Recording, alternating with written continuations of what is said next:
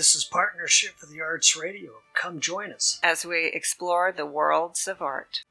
Partnership for the Arts Radio is located at Virtual Edge 360 in Port Charlotte, Florida. This podcast was recorded at the Visual Arts Center in Punta Gorda, Florida.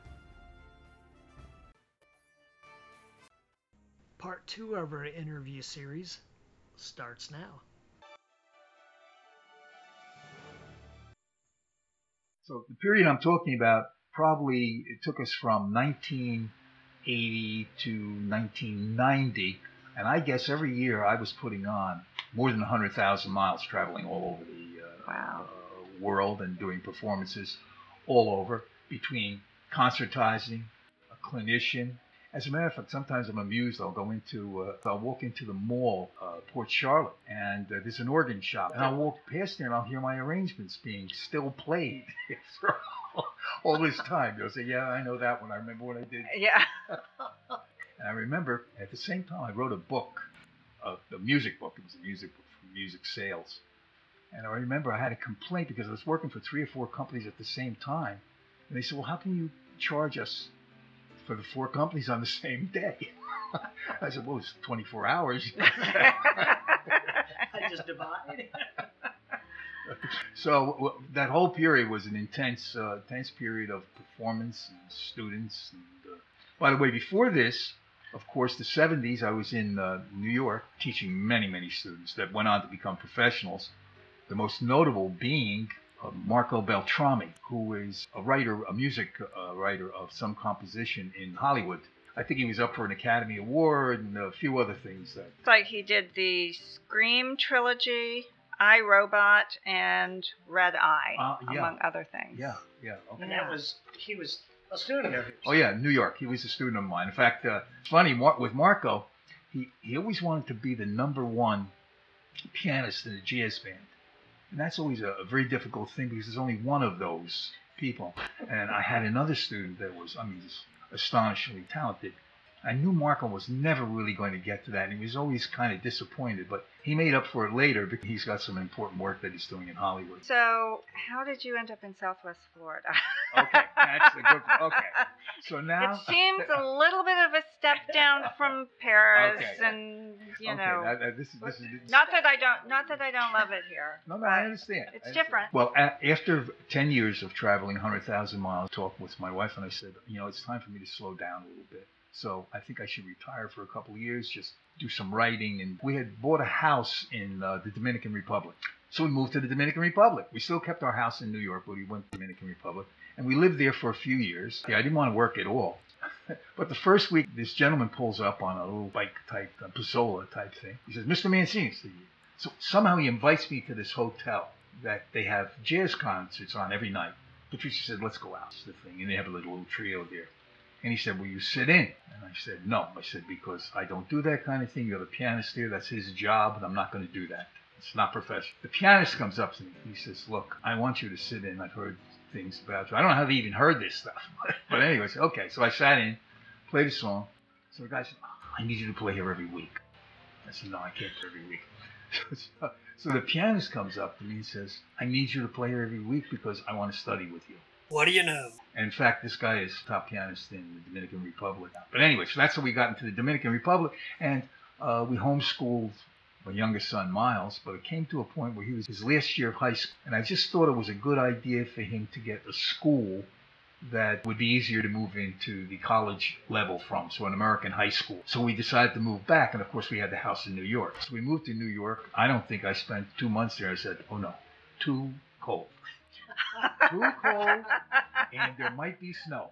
So, Yeah. no, no, no, no, no. So I had a friend of mine, and he said, well, there's this great place. It was number two on the list of places that 19 years Tired, ago, uh, 20 years Right. ago. So we came down.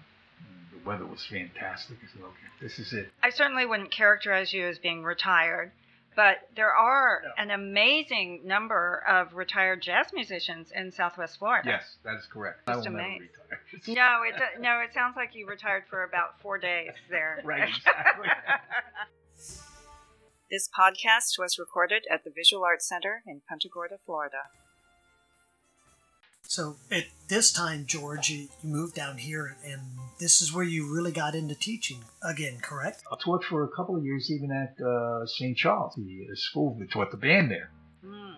And that was interesting because for the first time it changed from a marching band, and I had them playing Benny Goodman pieces. Begin the Beguine was one of the pieces that Joey Luna, one of my students, played there. And, and now there are so many of the students here uh, that play like uh, in Manhattan. We have we have other students that have just gone on to be very successful in careers, like Joey Luna. I think teaches at Harvard now.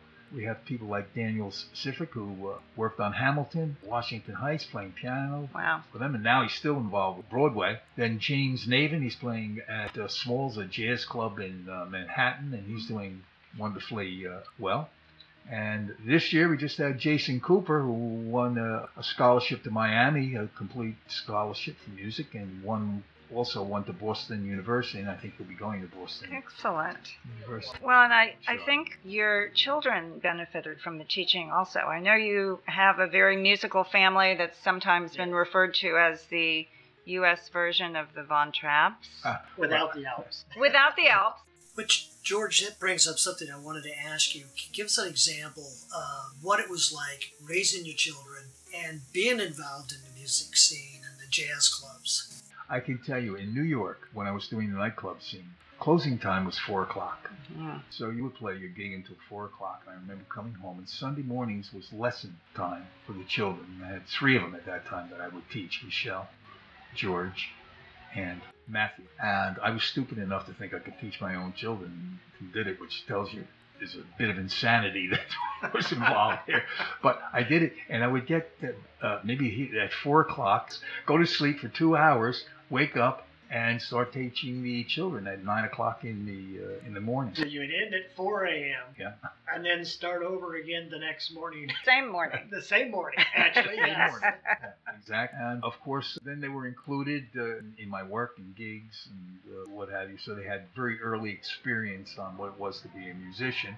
Yeah. So my son George won a scholarship to Berklee. He was very successful. He played keyboard, but he was also an accordionist. But he was also a very successful trombonist. That's what led him into uh, his career on trombone. Michelle was a pianist, very accomplished pianist, but a vocalist also. They all doubled on something. And uh, Michelle, I think when she was by 14, she was doing gigs with uh, with me. She even remembered. I didn't remember this, but one of the pieces she called at the gig was uh, that we just did at the Sheraton was "Pieces of Dreams." And she said that was the first piece that I had her sing. Oh, And, uh, it was inter- it broke back memories. And then my son Matthew, who's a lawyer now, he played keyboards, more proficient on drums and violin. He was truly amusing on violin. He would think that he could improvise when he was very young on in, on violin when he couldn't. So he would stand there, and if you had a video, he had all the motions of a violinist improvising, but the sounds were absolutely ridiculous. But and then of course the youngest son was uh, Miles, and uh, Miles has a little uh, artwork from Miles Davis Ah, the trumpeter, the jazz trumpeter, yeah. that uh, from Miles to Miles because that's who he's named after. Nice. He's named after uh, Miles Nice. uh, Davis. He's a pianist also, and still works with piano. But he also teaches at the Florida Gulf Coast U- U- the school. So he's a professor there. We're probably going to ask the same question. Your daughter, uh, Michelle, Mhm. is teaching at the school. correct? Absolutely, yes. She teaches at the high school. I think she's been there for 15 years, maybe longer. Than the choral teacher there, but sometimes she'll even go into the jazz band and help them out uh, a bit too. So the three children are all in Florida, and the other is up in Boston. And he hated cold weather, but that's that's where he is. that's, that's where he's he's located. Well, so you alluded to this with Michelle, but on your Monday night gigs at the Sheraton, you sometimes have uh, guest performers who often are family members. That is correct. Yes. And I think one night we were there, and your son George, so George Jr., was there, and then your grandson George was also there yes, playing trumpet. that is So- correct. Is that right? And there's another grandson. I don't remember if he was there that night. Michael was a very accomplished pianist. And he goes to the school, the college in Orlando now, but he studied with me for a lot of years uh, uh, also. But he's very successful. Um, also noticed that Michelle has a couple of evenings coming up at Venice Theater, Ah, right. It's a special occasion. part of their cabaret series. That is correct. the the men I love or something, and Yeah. you're one of the men that she loves and who's going to be performing with her. Right. And the grandson I mentioned, Michael, will be there uh, also, and I will be playing accordion for that. And I've decided, because of what I was explaining about the accordion sound, I'm going to play the electronic accordion, but I'm also going to play the acoustic accordion because my son, he was impressed at the rendition I do of Georgia, and it Oh, uses that kind of that. double stopping thing that I was telling you about. So, and I believe the dates on that are July 20th and 21st, and Right. you can get tickets to that at venicestage.org. I think so. Very good. Yeah, thanks. Yeah, when you do research, you find out these things. Same paper. yeah. George, you and Patty have obviously traveled the world, and you've played many places and, and a lot of students. What's some of the most memorable moments you have out of doing that? Okay. Well, I'm going to start with one that began in east side of New York. And I was very young. My teaching career, maybe I had taught or three or four years. And I was teaching this young man. He was about eight years old. And I was trying to teach him tied note. And normally there's never a problem teaching tied notes. It's clearly understood. But he was having great difficulty. So at a certain, I used every technique that I knew to, to communicate this, and none of them worked. So I said, what does the word tide mean? He says, that's something my mother washes clothes so I took my shoelaces and I tied them together. And I'm saying that's the kind of tide that I'm talking about. So it was a lesson in communication. I think you're saying something, but they're not hearing that. And so you have to be prepared to teach things in at least a half dozen ways. And it's all according to your audience. And I think that helped me when I was teaching in Germany, teaching in France, in Japan, because often I would go to Japan and, and play with musicians or teach musicians that they couldn't speak any English at all. Mm-hmm. So we'd have to communicate in a nonverbal way. Well, music is a good way to uh, do that. Still, in all, the thing that I basically found out that was more important to me than anything is that there's a certain empathy, a certain understanding between people of the same profession that transcends nationality. And that was an important kind of thing because what it told me is that there's certain universal truths about human beings, and you don't get away from those ever. And so I guess that moved into other areas for me. So, uh, Wow. George, well said. We'll be right back. hi, my name is George Mancini, and I listen to Partnership for the Arts, and it is a rewarding experience. George, you and Patty and your kids have been all over the world. You come back to Port Charlotte, Punta Gorda area, and you didn't just come in and settle down, did you? No, no, it was important for me to continue doing my work, which basically was teaching and performing. So the performances um, were dedicated more to concerts, and I would only do maybe three or four a year. And teaching was a daily endeavor. There was a real reason for me. I have an opportunity as the kind of teaching I do that my daughter doesn't even have, or my son. I can be with a student for 10 years on a daily basis, and I can get some very important information across.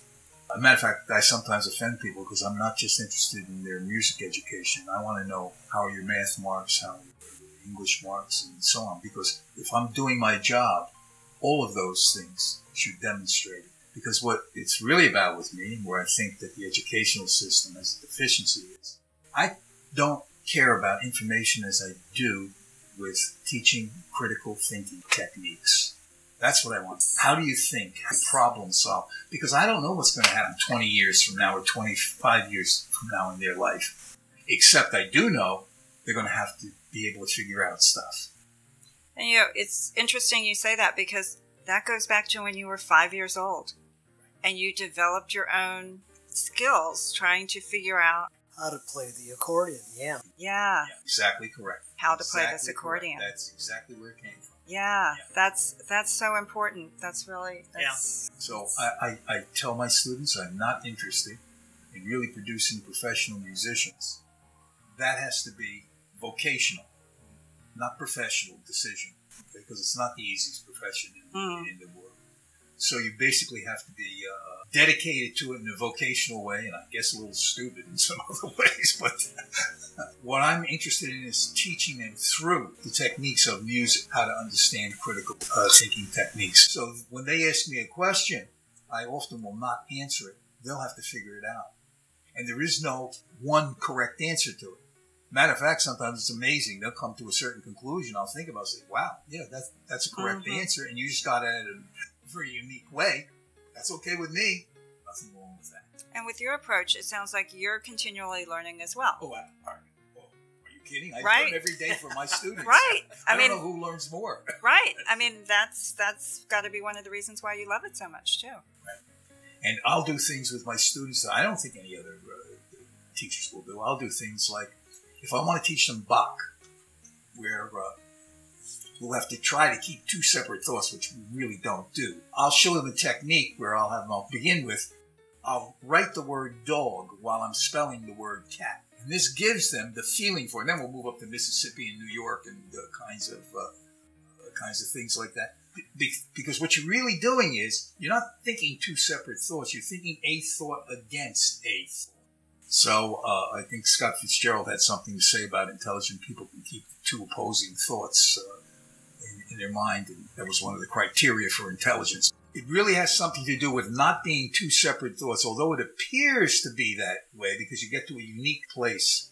And then another interesting, I think, interesting thing that I will tell my music uh, students is they have to understand, for want of a better description, the subconscious and the conscious. The conscious is what teaches you and understands, but the subconscious is what knows.